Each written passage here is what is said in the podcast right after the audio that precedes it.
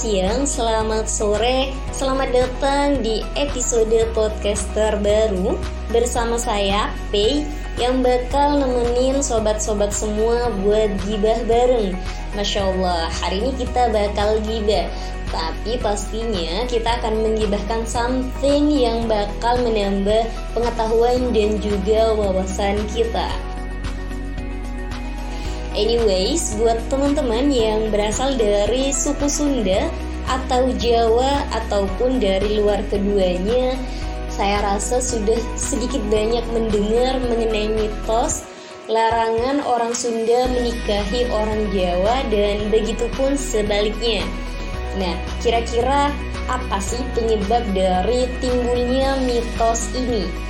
Nah, kita langsung aja ya. Kita di sini bakal membahas tentang perang bubat, mulai dari latar belakang, lokasi, dan juga dampak yang disebabkan oleh perang bubat ini.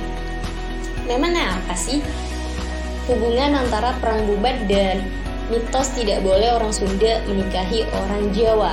Nah, tentu saja ada karena di usut punya usut Awal timbulnya mitos ini terlahir dari akibat dari perang bubat ini. Nah, mari kita bahas perang bubat apa sih? Nah, perang bubat ini juga sering dikenal dengan sebutan Pasundan Bubat. Adalah sebuah pertempuran atau peperangan yang terjadi antara keluarga kerajaan Sunda dengan tentara Majapahit. Pertempuran ini terjadi di alun-alun Bubat di bagian utara Trawulan pada tahun 1357 Masehi. Peristiwa Perang Bubat ini juga disebutkan dalam cerita Parahyangan, Serat Pararaton, Kidung Sunda dan juga Kidung Sundayana. Buat teman-teman yang tertarik dengan sejarah dan juga hal-hal yang berbau klasik insya Allah sudah pernah mendengar ya tentang Kidung Sunda dan juga Kidung Sundayana.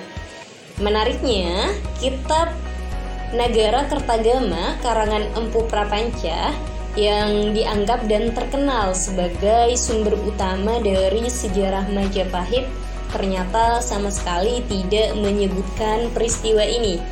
Yang kemudian hal ini menyebabkan sebagian sejarawan berpendapat bahwa perang bubat ini tidak pernah terjadi. Akan tetapi, beberapa sejarawan lainnya juga berargumen nih bahwa perang bubat ini tidak ditulis atau disengaja oleh Empu Prapanca karena tidak memiliki kontribusi pada kebesaran Majapahit.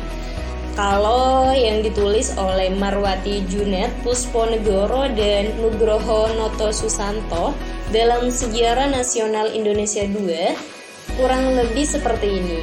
Agaknya ini disengaja oleh Empu Prapanca karena peristiwa tersebut tidak menunjang kepada kebesaran kerajaan Majapahit dan bahkan dianggap sebagai kegagalan politik Gajah Mada dalam menundukkan Sunda.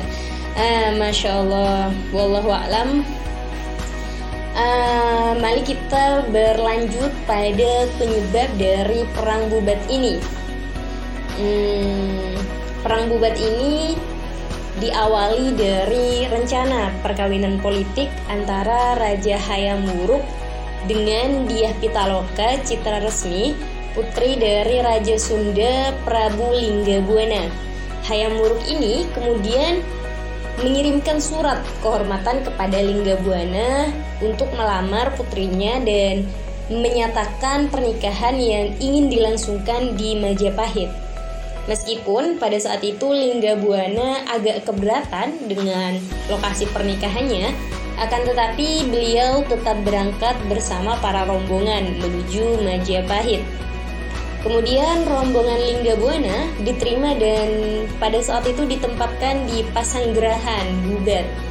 Kemudian Gajah Mada yang juga berambisi menguasai kerajaan Pajajaran atau Sunda demi untuk memenuhi sumpahnya yang sangat terkenal tentunya Sumpah Palapa menganggap kedatangan rombongan Sunda ini sebagai salah satu bentuk penyerahan diri. Gajah Mada pada saat itu mendesak Hayam Wuruk Hayam Wuruk ini adalah raja yang berkuasa di Majapahit pada saat itu ya, teman-teman. Untuk menerima dia Pitaloka ini sebagai upeti dan bukan sebagai pengantin.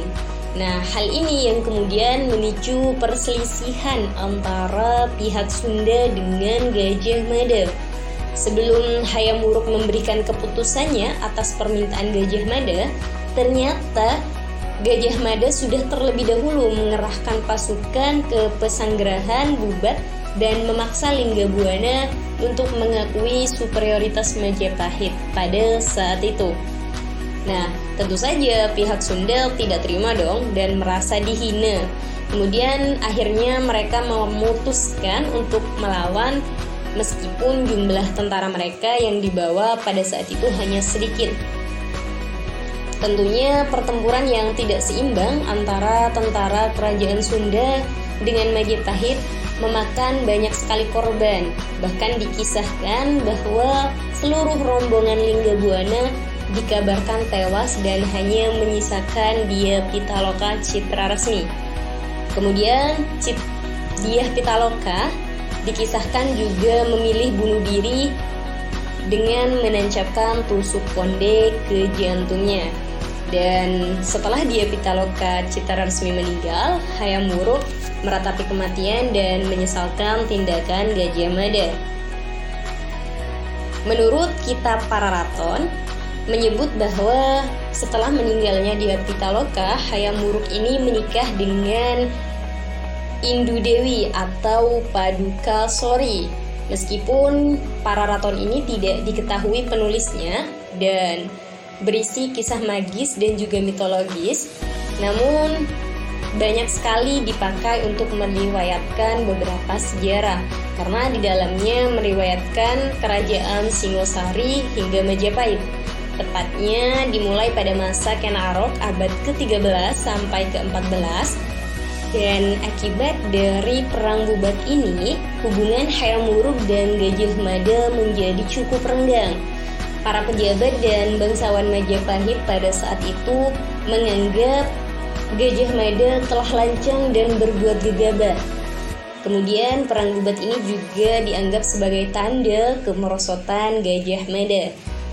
Kemudian juga dikisahkan bahwa Hayam Wuruk memberikan tanah di Madakapuripura yang letaknya berada di Probolinggo yang jauh dari Majapahit pada saat itu.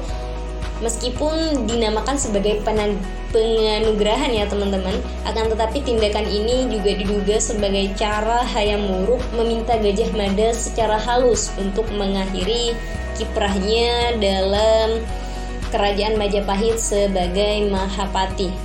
Nah, perang bubat ini juga mengakibatkan hubungan Majapahit dengan Sunda menjadi rusak adik Diah Pitaloka yang kemudian naik tahta menggantikan ayahnya juga memutuskan hubungan diplomatik dengan Majapahit.